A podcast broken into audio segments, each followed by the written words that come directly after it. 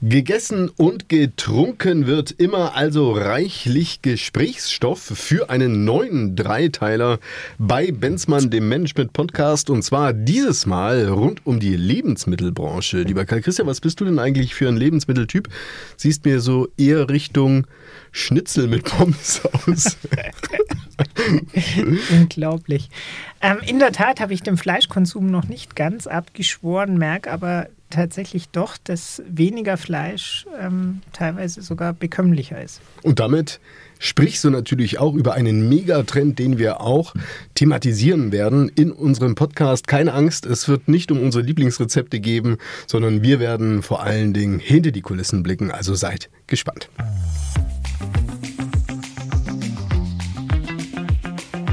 Bei Benzmann, der Podcast.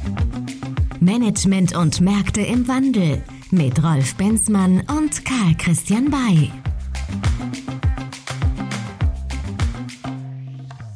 Und damit herzlich willkommen, liebe Zuhörer, zu einer neuen Folge von bei Benzmann, dem Management Podcast. Wir sprechen über die Lebensmittelbranche und damit, lieber Karl Christian, haben wir uns hier wirklich ein Dickschiff vorgenommen. Wir sprechen über einen der relevantesten Wirtschaftszweige Deutschlands.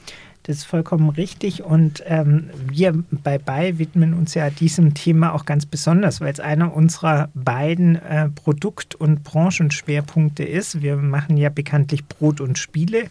In dem letzten Podcast haben wir uns mit dem zweiten Teil Spiele beschäftigt und um in die römische Logik zurückzukehren, kommt jetzt eben Brot, also sprich die Daseinsvorsorge durch entsprechende Versorgung der Bevölkerung mit Lebensmitteln. Genau, und die, die dich und mich noch nicht kennen, zum Hintergrund, ähm, du bist ja vor allen Dingen auch Chef von einer Wirtschaftsprüfungsgesellschaft. Du kennst vor allen Dingen die Strukturen, die Organisationen in verschiedenen Branchen und bist auch spezialisiert auf das Thema Transformation und Merger und Acquisitions. Ja, meinethalben, ich bin derjenige, der sozusagen die Fragen stellt und so tut, als ob er sich auskennt. Vielleicht tatsächlich auch bei deinem einen oder anderen Thema es auch der und du Fall bist ist. ein Konsument. Ach ja, Äh, ganz die- genau. Ich bin sozusagen der, genau, der, der Anwalt Ideal- des Zuhörers. Genau, genau. Herzlichen Dank Du nochmal bist für den unser Hinweis. persönlicher Warenkorb.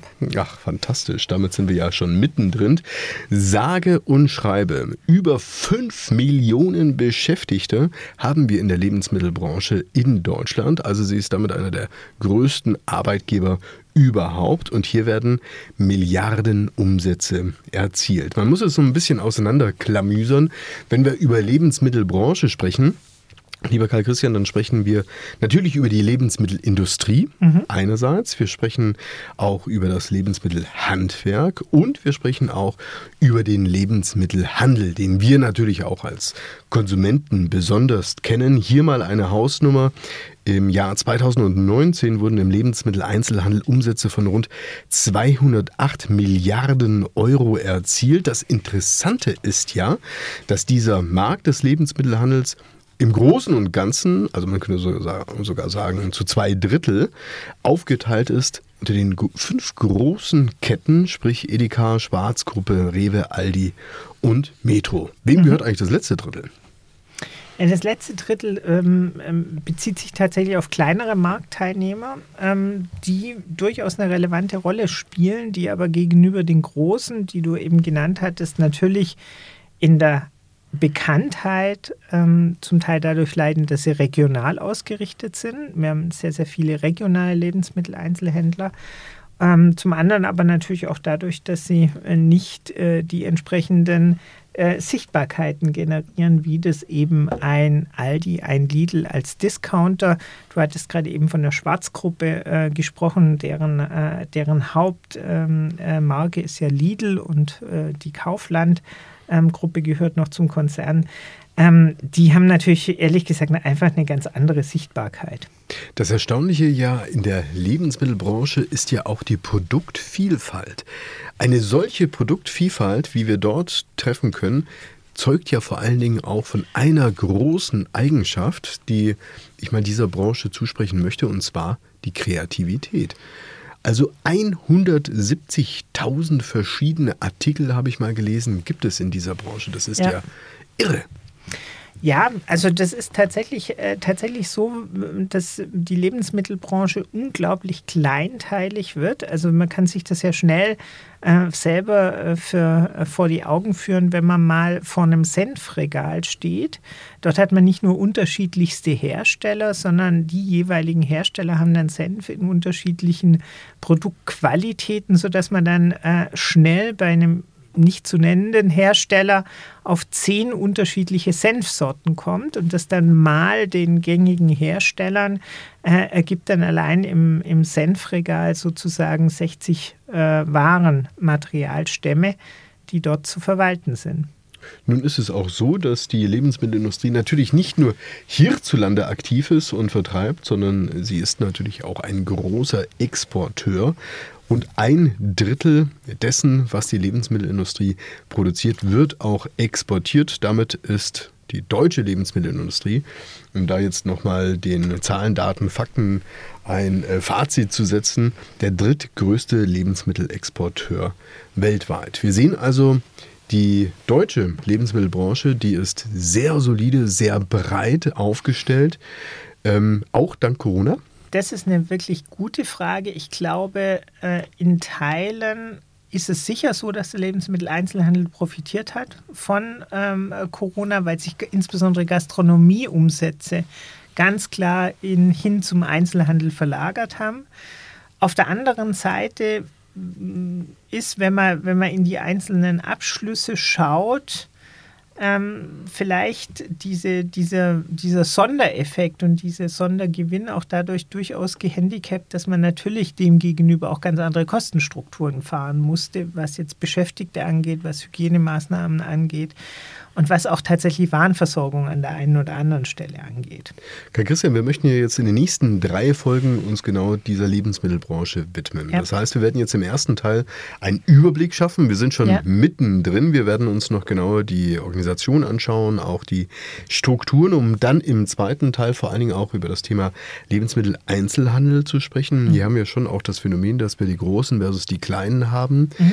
Und wir haben äh, im dritten Teil einen Schwerpunkt zum Thema Transformation und auch Innovation. Wir alle haben natürlich schon auch vom E-Commerce im Lebensmittelbereich gehört, aber wir wissen auch, dass der Konsument sich verändert und nach äh, diversen Dingen einfach fragt, die früher vielleicht nicht so auf der Platte waren. Also Stichwort Verpackung, Stichwort Nachhaltigkeit, mhm. Stichwort ähm, Transparenz, dass mhm. man auch sieht, wo das Zeug herkommt.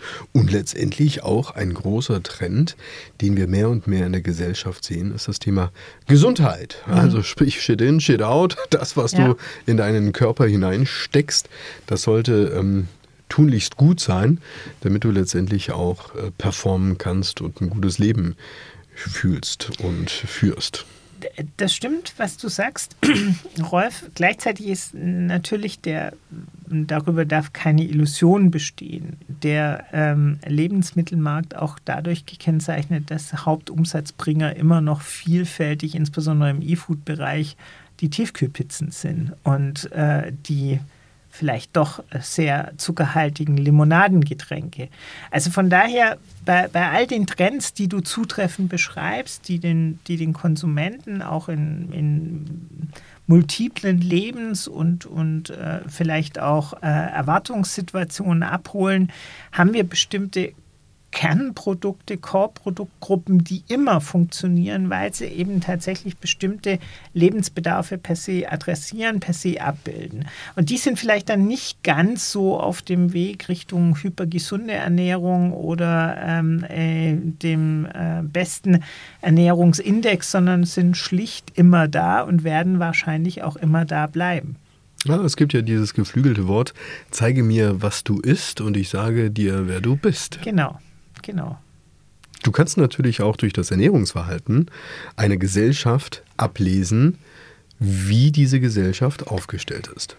Ja, es gibt, es gibt ja in Deutschland, das ist, ist sicher auch nicht, nicht untypisch für ein doch vergleichsweise großes Land mit vielen Einwohnern, große Unterschiede. Wir kennen äh, ja beispielsweise den Weißwurst-Äquator, der sich ja tatsächlich auch so in den Sprachgebrauch implementiert hat, der also alles südlich dieses äh, vermeintlichen Weißwurst-Äquators ist eine Weißwurst, nördlich isst man die da nicht mehr. Aber wenn wir allein die Produktzusammensetzung einer Brezel in Stuttgart, die möglichst kitschig sein muss und rein an dem, an dem vorderen Bereich knusprig sein darf, versus einer Brezel in München, ähm, die durchgehend kross zu sein hat, äh, uns vor Augen führen, sind die Geschmäcker tatsächlich regional sehr unterschiedlich.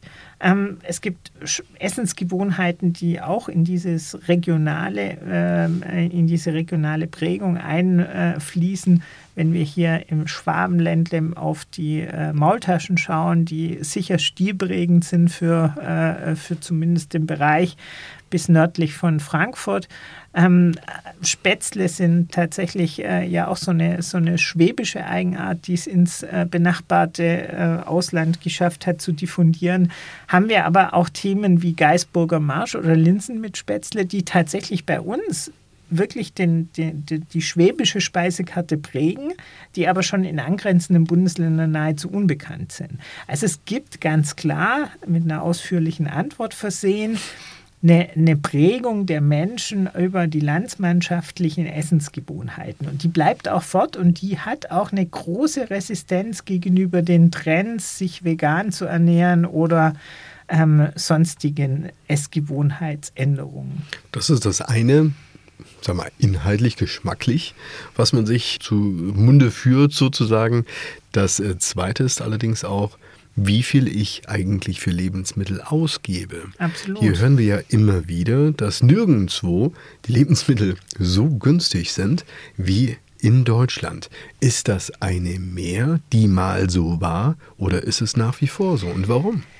Ja, da kommt es natürlich auch drauf an, wo kaufe ich ein. Also wenn ich jetzt beim Dallmayr in München einkaufe oder beim Käfer, äh, dann hat man vielleicht nicht den Eindruck, dass Lebensmittel so, äh, so preiswert sind. Ähm, Dito, wenn man jetzt überregional und hoffentlich hören uns ja auch die einen oder anderen Zuhörer überregional äh, in die frische Paradiese in Hamburg, Düsseldorf oder, oder Berlin geht, dann gibt es dort eben Warengruppen, die ihren Preis haben ähm, von dem sprichst du ja nicht. So, du sprichst ja von den durchschnittlichen Einkaufskörben und die sind tatsächlich in anderen Ländern deutlich höher, was die Preise angeht, als in, als in Deutschland. Als wer in der Schweiz, in Österreich einen vergleichbaren Warenkorb füllt wie in Deutschland, wird feststellen, dass dort Lebensmittel per se teurer sind. Nun könnte man ja sagen, der Grund dafür ist, dass der Wettbewerb in unserem Markt besonders stark ist und dieser zu einem Preisverfall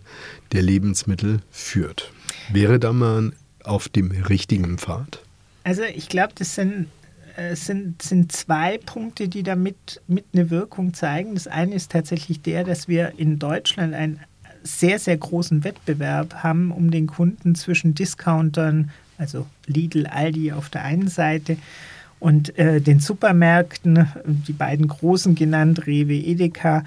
Ähm, was in, in, der, in der Betrachtung vielfältig ein bisschen zu kurz greift, ist, dass diese sogenannten Preiseinstiegsprodukte, also die Produkte, die ich beim Discounter sozusagen als ähm, Waren Verfügbarkeiten besonders hoch angesetzt sehe, um mein Leben praktisch abzubilden, die sind auch Preiseinstiegsprodukte bei den, bei den Supermärkten. Und es gibt ja viele, viele Verbrauchertests, die nachweisen, dass äh, man in diesen Warengruppen eigentlich keinen signifikanten Preisunterschied mehr hat, sodass ich nicht deshalb zu einem Discounter gehen muss, um in einen Preiseinstieg einzukaufen.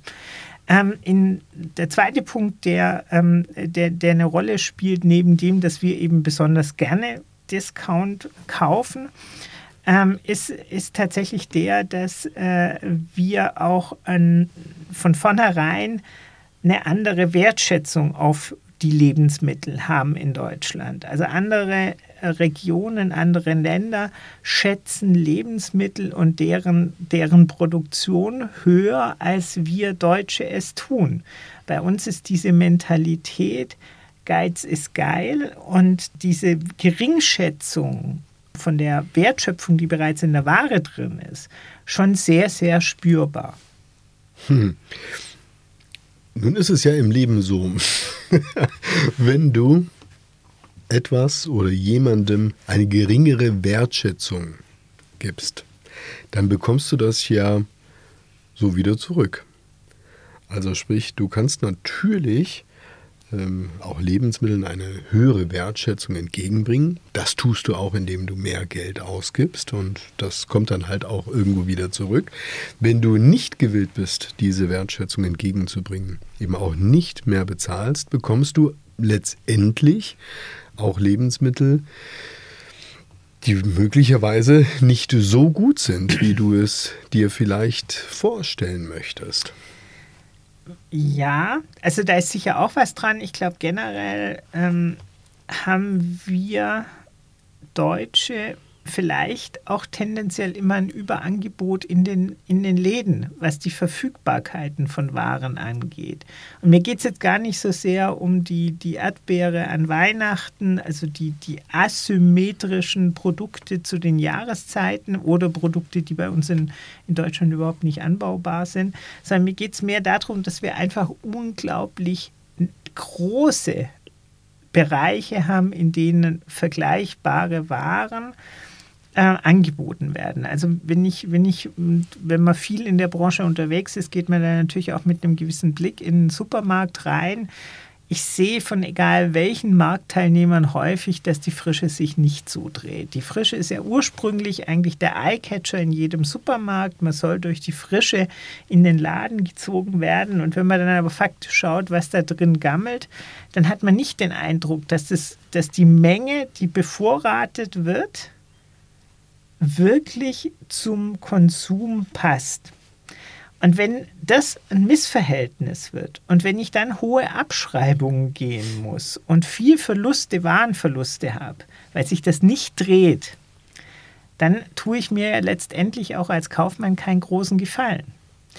Die Frische sieht nicht gut aus, sie bringt an Rentabilität nichts und ich muss letztendlich fast den Preis ja künstlich hochhalten, um dann wieder die Verlustprävention zu betreiben. Dann lass uns doch jetzt mal genauer in die Organisation und in die Struktur der Branche hineinschauen. Es gibt Stimmen, die sagen, die sind organisiert wie die Automobilindustrie.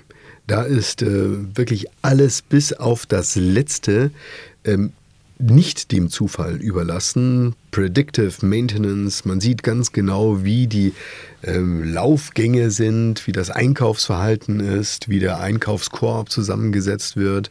Man weiß ziemlich genau, zu welcher Zeit bei welcher Wetterlage was konsumiert wird. Also in dieser Branche, und wir sprechen ja hier mhm. über einen Milliardenmarkt, wird natürlich versucht, möglichst viel Effizienz rauszuholen Effektivität weiß ich nicht, ehrlich gesagt. Aber ich glaube, dass äh, die Branche schon sehr optimiert ist, vielleicht sogar überoptimiert. Kann das sein? Ja, das ist auch eine, eine wirklich, wirklich sehr, sehr gute Frage. Und ähm, deine, deine Frage ruft so bei mir unterschiedliche Bilder im Kopf ab, weil zum einen, das schwingt ja bei dir mit, zeichnet sich tatsächlich die Lebensmitteleinzelhandelsbranche durch harte wirklich sehr harte Jahresgespräche mit den Lieferanten aus. Wir haben das ja jetzt schon, schon oft äh, in den Tageszeitungen gelesen, dass mal der eine oder andere äh, Lebensmittelproduzent die eine oder andere Supermarktkette nicht mehr beliefert, weil man sich in den Jahresgesprächen über die Konditionen für das Folgejahr nicht einig wird. Und der Einkauf ist extrem hart. Und das ist, wenn man das das erste Mal erlebt, wirklich sehr bemerkenswert. Erinnert tatsächlich, wie du richtig beschrieben hast, in Teilen dem bisherigen Einkaufsverhalten der Automobilhersteller bei ihren Zulieferern, ist aber tatsächlich der Beginn eben einer Wertschöpfung, die letztendlich ja dabei ankommt, dass der Lebensmitteleinzelhandel eine, eine besorgniserregend geringe Marge hat. Also wir reden hier ja von Margen im niedrigen einstelligen Prozentbereich. Also das ist wenn man, wenn man, sich, das, wenn man sich das dann so durchdenkt, wie die Wertschöpfung eines Supermarktes aussieht, muss im Einkauf dieses Geld verdient werden, das dann später praktisch durchläuft. Henne oder Ei? Henne oder Ei? Wo kommt das her? Wo kommt die geringe Marge her? Aus deiner Einschätzung heraus. Man könnte ja sagen, ne gut, also das, was die da haben, ist vor allen Dingen ein Kommunikationsproblem, dass sie nicht in der Lage sind, die Wertigkeit auch von Lebensmitteln und die Herstellung von Lebensmitteln darzustellen. Man könnte aber auch sagen, ne gut, das ist vielleicht ein Marktproblem, welches sich dahingehend erklärt, dass zu viele Player versuchen, sich ähm, gegenseitig ähm, zu verdrängen und sozusagen auf Zeit spielen. Was ist, was ist der Grund für so geringe Margen, die wir in dieser Branche haben? Du musst dir ja in der Tat überlegen, machst du das Geschäft noch weiter bei solchen Margen oder nicht? Und wo geht es vor allen Dingen auch hin? Also in der, in der Tat wirkt sich auch an der Stelle zum einen dieses deutsche Phänomen, dass man eben für Lebensmittel kein Geld ausgeben möchte und dass man auch äh, tatsächlich den Einkauf, den Wocheneinkauf zum Beispiel über, über ein Flugblatt steuert. Das ist typisch deutsch, das gibt es in anderen Regionen gar nicht. Ähm, aber das beschreibt ganz gut, dass der Preis ein wirklich sensitives Element ist. Darüber hinaus ist der Wettbewerbsdruck extrem groß. Also ich hatte äh, ja vorhin schon mal erlebt, da kämpfen ja nicht nur Discounter gegen Supermärkte. Und heutzutage kann man Discounter kaum mehr vom Supermarkt unterscheiden. Das hat sich ganz stark geändert, wie, wie, der, äh, wie der Auftritt in der Zwischenzeit bespielt wird, wie, wie ein Ladenlokal aussieht.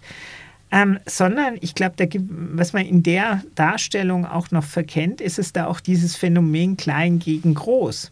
Also wir reden halt in Deutschland immer von den vier großen, äh, Lidl, Aldi, ähm, Edeka und Rewe, aber wie du vorhin ja dargestellt hast, genau. gibt es da noch eine ganze Reihe anderer, die auch äh, tatsächlich in diesem, in diesem Konzert mitwirken und den preissensitiven Kunden mit einem im Wettbewerb stehenden Angebot erreichen müssen. Und beim im Wettbewerb stehenden Angebot äh, komme ich zurück zum Flugblatt. Wenn das Montagmorgen erscheint oder an, in der Bild am Sonntag die großen Discounter ja alle schon ihre Flugblätter abdrucken, dann ist der Preis für bestimmte Produkte gesetzt. Das ist so. Also die Bild am Sonntag gibt faktisch gemeinsam mit den Flugblättern am Montag den Preis für den Markt für bestimmte Produkte vor. Was ich also erstaunlich äh, finde, wir sprechen jetzt hier über Flugblätter. Es gibt ja wahrscheinlich wenige Medien, die älter sind als Flugblätter. Die müssten direkt schon nach den Schiefertafeln sozusagen erfunden worden sein. Aber dennoch ist es nach wie vor das Maß aller Dinge und zwar in einer Branche, das darf man ja auch mal sagen, die hochdigitalisiert ist und auch sein muss. Also wir sprechen ja jetzt nicht nur über ähm, Preisausweisungen, sondern ja. wir sprechen natürlich auch über effiziente Prozesse in der Produktion ja. und in der Lieferkette, Logistik, Warennachführung ja. und so weiter. Das ganze Thema ist natürlich enorm wichtig, aber ein Thema, was vor allen Dingen, sage ich mal, die letzten 10, 15 Jahre auch dazugekommen ist, ist und noch drastischer geworden ist, ist natürlich alles, was sagen wir, formal seitens Hygienevorschriften und so weiter vorgegeben worden ist. Aber auch das ganze Thema Transparenz. Der Konsument ja. möchte und muss heutzutage wissen, ganz genau, wo kommt sozusagen ja. was her. Bedeutet das, dass unterm Strich die, diese Branche schon auch deshalb eine geringe Marge hat, weil sie so viele Baustellen letztendlich auch zu finanzieren hat, die ähm, ja halt alle Geld kosten. Also sprich, du musst nicht nur gucken, dass du dein bestehendes Geschäft machst, du musst also im signifikanten Maße innovieren, damit du natürlich auch dem, den neuen Trends entsprechen kannst. Das kostet richtig Geld. Du hast Hygienevorschriften, du hast äh, Datenschutzrichtlinien und so weiter und so fort. Diese Branche ist wirklich in der Mangel. Das stimmt, aber da spricht ein bisschen dagegen, dass äh, die Ergebnissituation im deutschen Lebensmitteleinzelhandel nie großartig besser war und sich aber jetzt auch nicht großartig negativ verändert hat.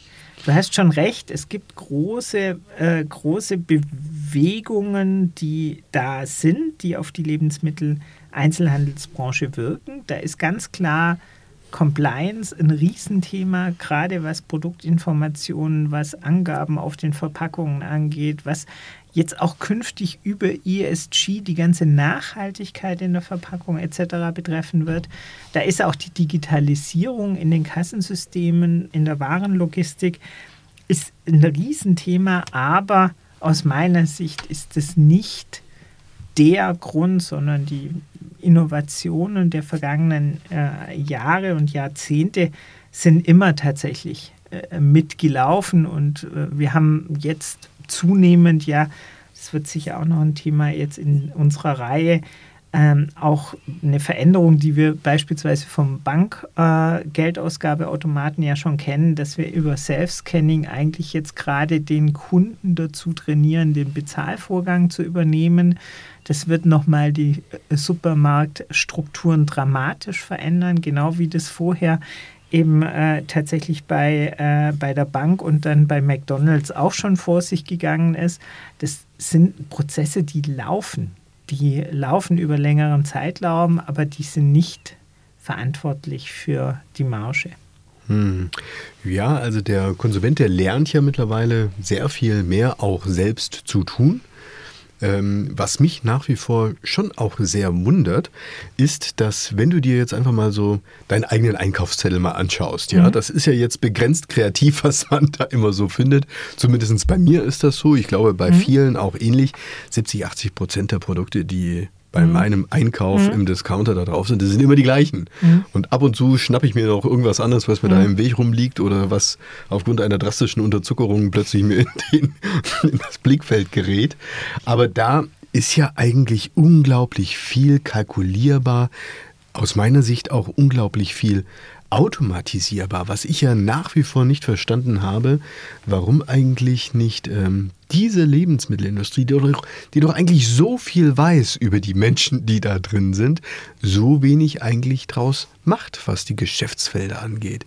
Auch wenn es um das Thema E-Commerce geht, wenn es um das Thema Lieferungen angeht, wenn es um das Thema Optimierung auch von Produkten und so weiter geht. Wir sprechen ja hier jetzt nicht äh, über die Frittenbude um die Ecke, sondern eine der größten Wirtschaftszweige Deutschlands seit Jahrzehnten. Da müsste man doch eigentlich sehr viel weiter sein, oder nicht? Ja, das ist eine gute Überlegung, Rolf. Ich glaube, da. Du bist heute man, voller Lob. Ich muss, man, muss mir diesen genau, Tag im Kalender notieren. genau, aber da muss man, da muss man, glaube ich, sich wirklich ein paar Dinge vor Augen führen. Zum einen, der Supermarktkunde entscheidet sich jeden Tag, wo er einkaufen geht. Natürlich gibt es Stammkunden.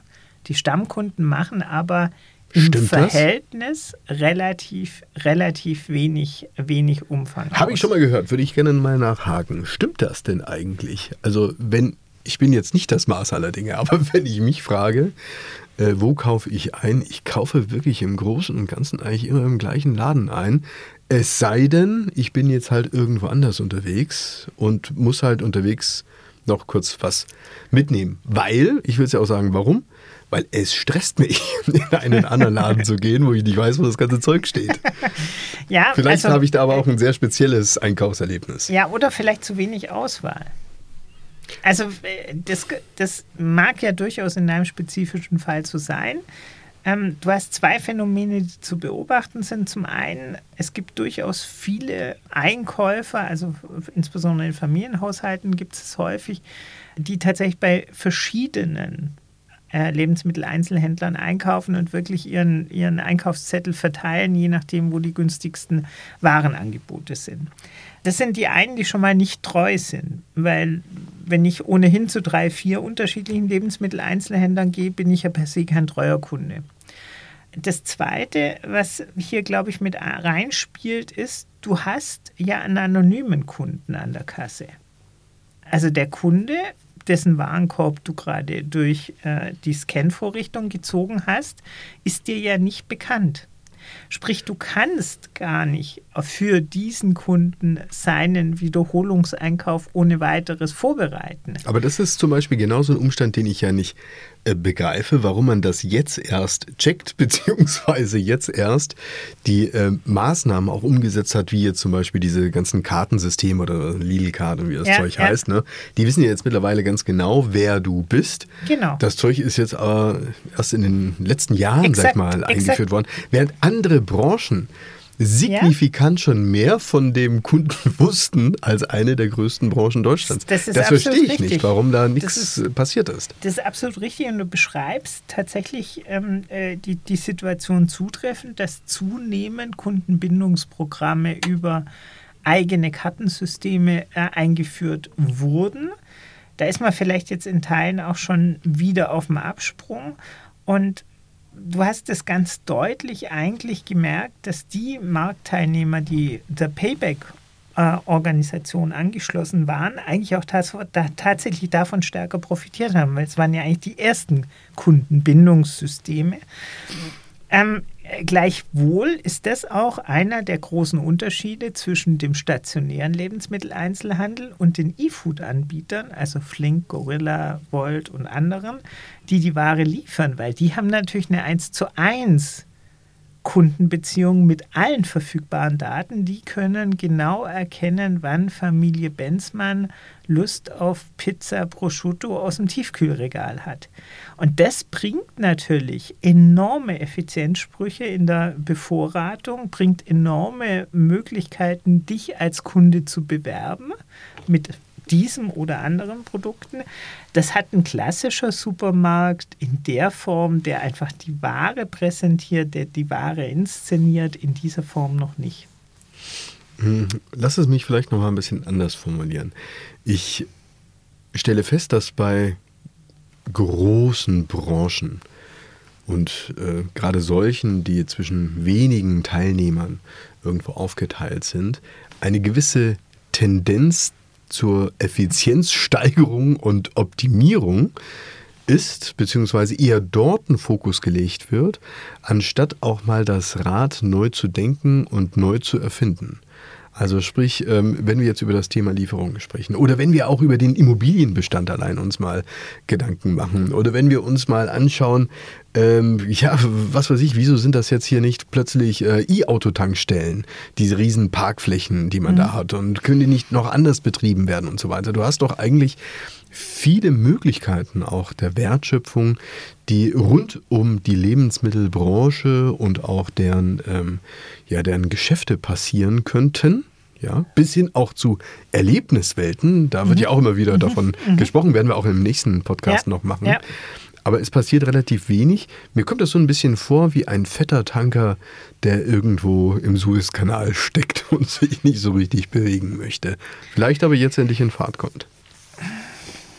Ja, also vielleicht ist da dein Bild äh, doch etwas äh, äh zu defetistisch. Also ähm, ich, ich glaube tatsächlich, da, da kann man ein bisschen hoffnungsvoller drauf blicken, weil ich glaube, die Supermarktbetreiber haben in der Zwischenzeit erkannt, welche, welche Möglichkeit der Kundenbindung an ihnen vorbeigeht, wenn sie die Digitalisierung nicht ernst nehmen. Auch dieses Thema ähm, Self-Scanning bringt in der Hinsicht schon mal den, den ersten Sprung, weil über das Self-Scanning mache ich mich ja auch identifizierbar, anders als bei einem Barkassenvorgang. Also da passiert relativ viel. Über die Kundenbindungssysteme hatten wir gerade eben schon gesprochen. Auch da versucht man natürlich viel, viel zu lernen über die Kunden.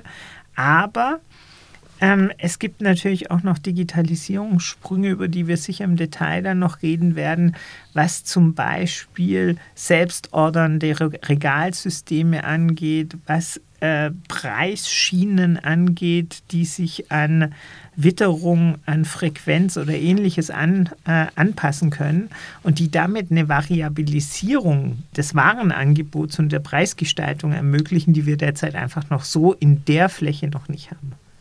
Okay, Christian, wir sind jetzt ähm, am Ende unserer ersten von drei Folgen über die Lebensmittelbranche angekommen. Wir wollten jetzt erstmal einen groben Überblick geben über Zahlen, Daten und Fakten, über Teilnehmer, über Struktur, noch Einsatz zu dem Thema Wertschöpfung. Mhm. Wo aus deiner Sicht findet denn die größte Wertschöpfung in der Lebensmittelbranche statt? Wenn wir nochmal wenn wir nochmal unterscheiden zwischen Lebensmittelindustrie, Lebensmittelhandwerk und letztendlich auch dem Lebensmittelhandel, wo geht heute die Post ab und wo wird die Post in Zukunft abgehen?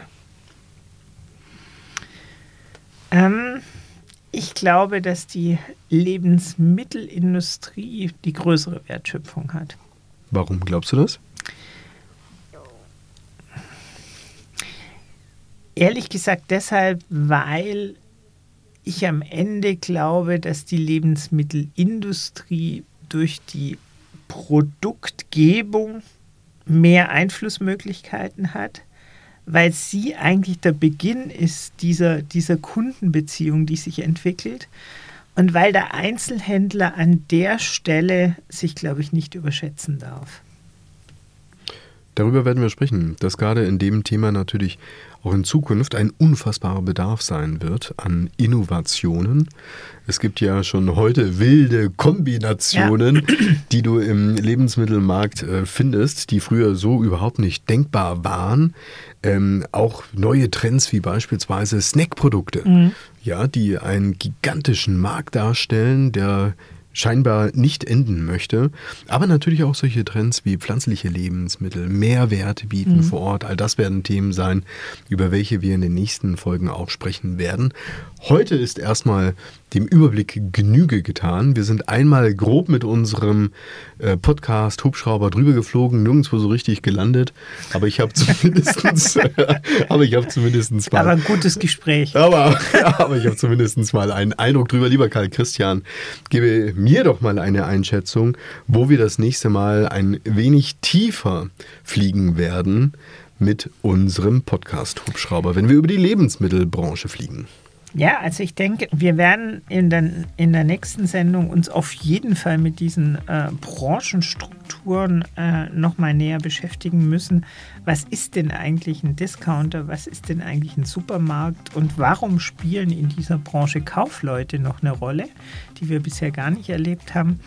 Ähm, also da glaube ich, da glaube ich, sollten wir hinzielen, bevor wir uns im dritten Teil tatsächlich über Innovation, über Digitalisierung, über das Thema äh, stationärer Handel versus E-Food Gedanken machen. Wunderbar. Dann erstmal herzlichen Dank an dieser Stelle, lieber Karl Christian. Ich habe richtig Hunger bekommen und äh, freue mich auf unsere Pommes. nächste Folge. Bis zum nächsten Mal. Dir. Und hoffentlich ihr euch auch, wenn ihr Fragen habt zu unserem Podcast oder Vorschläge, dann schreibt uns einfach. Jederzeit gerne entweder bei LinkedIn unter unseren Profilen oder natürlich auch gerne bei Instagram. Ich wünsche euch alles Gute, bis bald wieder. Tschüss. Tschüss, bleiben Sie uns gebogen. Das war bei Benzmann, der Podcast. Management und Märkte im Wandel mit Rolf Benzmann und Karl Christian Bay. Bis zum nächsten Mal.